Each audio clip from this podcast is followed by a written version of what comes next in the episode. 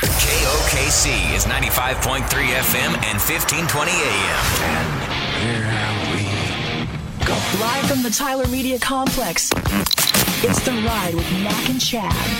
All right, 405 478 1520. Also on Facebook Live, KOKC Radio. On the phone, we have Pro Tem Greg Treats. And uh, of course, we heard some audio from Mr. Treats and the budget they've reached at the Capitol. How you doing, Greg?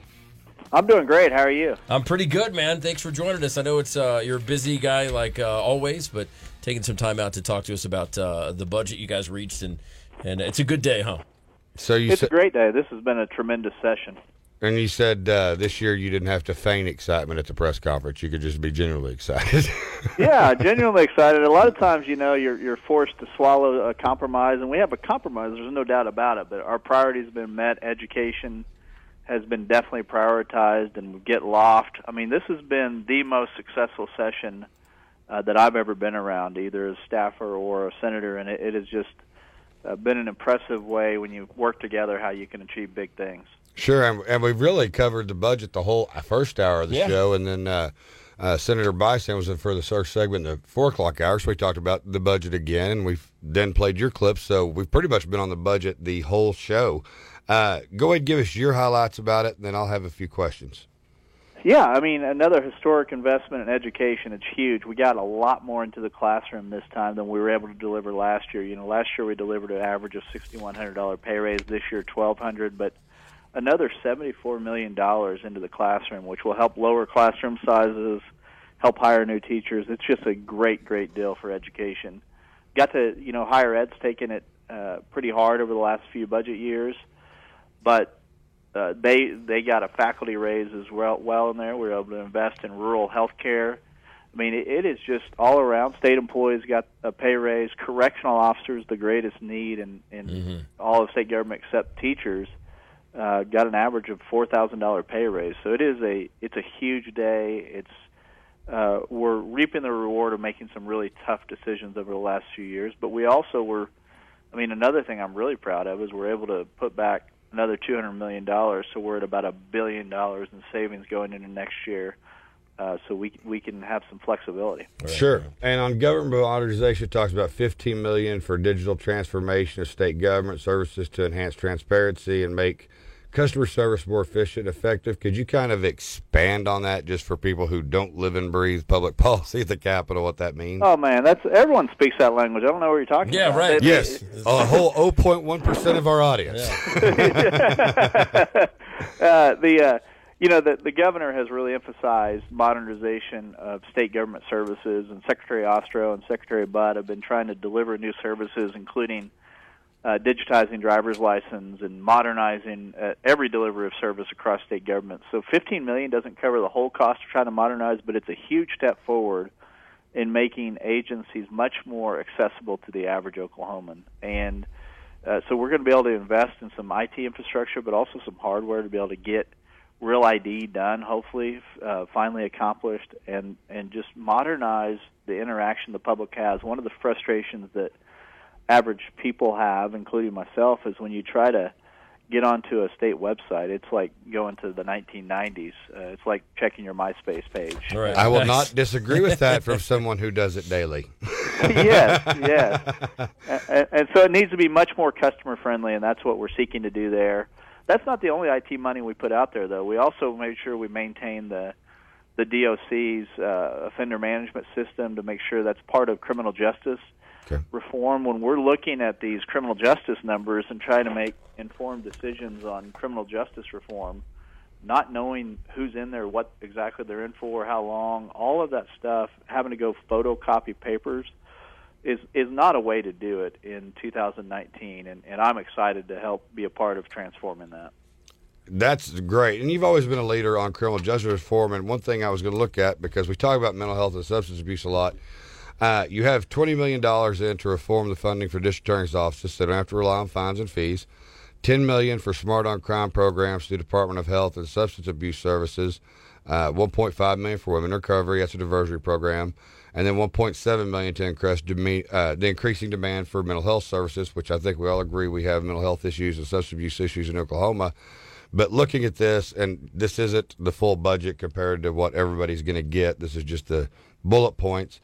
But um, asking about that, it seems like with the 10 million in the Smart on Crimes initiative, and I know you've been a leader on this, um, and 1.5 million for women in recovery, but it only seems like 1.7 million is for people that with mental health services.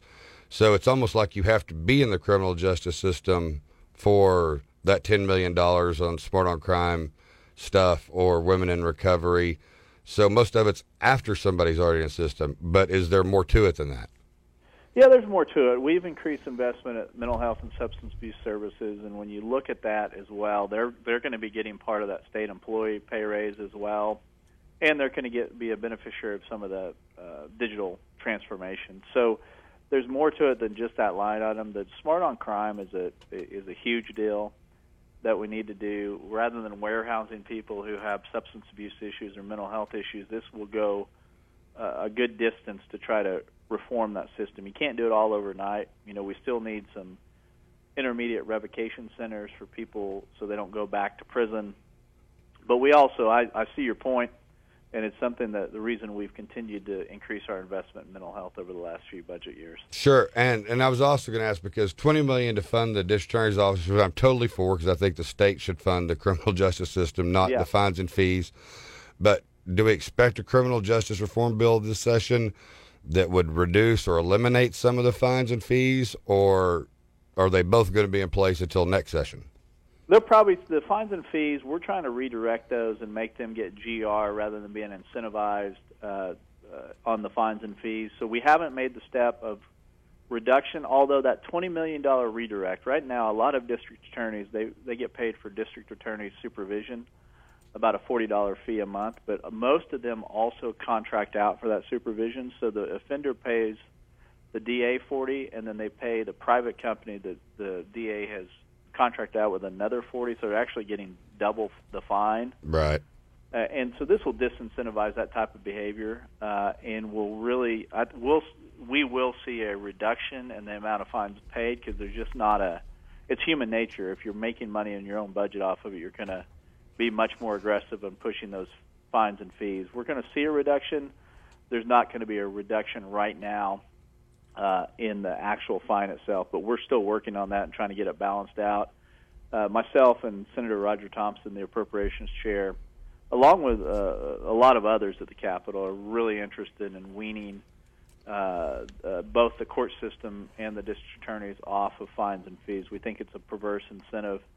Uh, and the governor has talked about debtors' prison, and Oklahoma County is replete with example after example of people Right, and I, and I got one final question, just because Yeah. looking through this, but you know, on what our core services are: criminal justice, public safety, transportation, education, uh, healthcare. We see money for healthcare for rural hospitals. We see 105 million dollars for provider rates. We see other things in here for the healthcare authority. And um, will we see more when the actual budget comes out, as far as uh, Department of Health and Human Services, because we have the Pinnacle program, those type of things? And I was just we- asking because that is a you know a core service. It's absolutely a core service, and what you'll see it in is provider rates at DDSD, so Developmental Disabled Service Division, Mhm. and you've got another 10 million toward that Right. uh, provider rate and waiting list. So yes, you will see that in the budget. Plus, you'll see the DHS budget bumped up quite a bit because they have over 7,000 employees, and they'll be uh, subject to that employee pay raise. And, So and I haven't seen the numbers. You would know better than me, but with I think about five thousand seven hundred seventy-five people on the waiting list for developmental disabilities, that ten million should probably cover the waiting list, shouldn't it? it, it will go a long way, but it's expensive. It's very Okay. expensive. Yeah.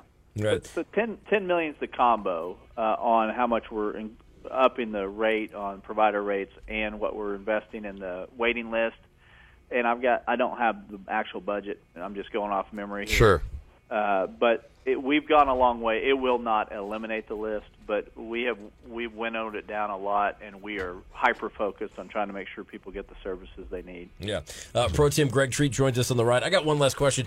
Um, all the different categories, um, I, you look at the 200 million in savings, but then compared to 1.5 for the Women in Recovery Diversion Program, is there a reason why somebody might look at it and go, man, couldn't you just add a little bit more to, to that area since the 200 or?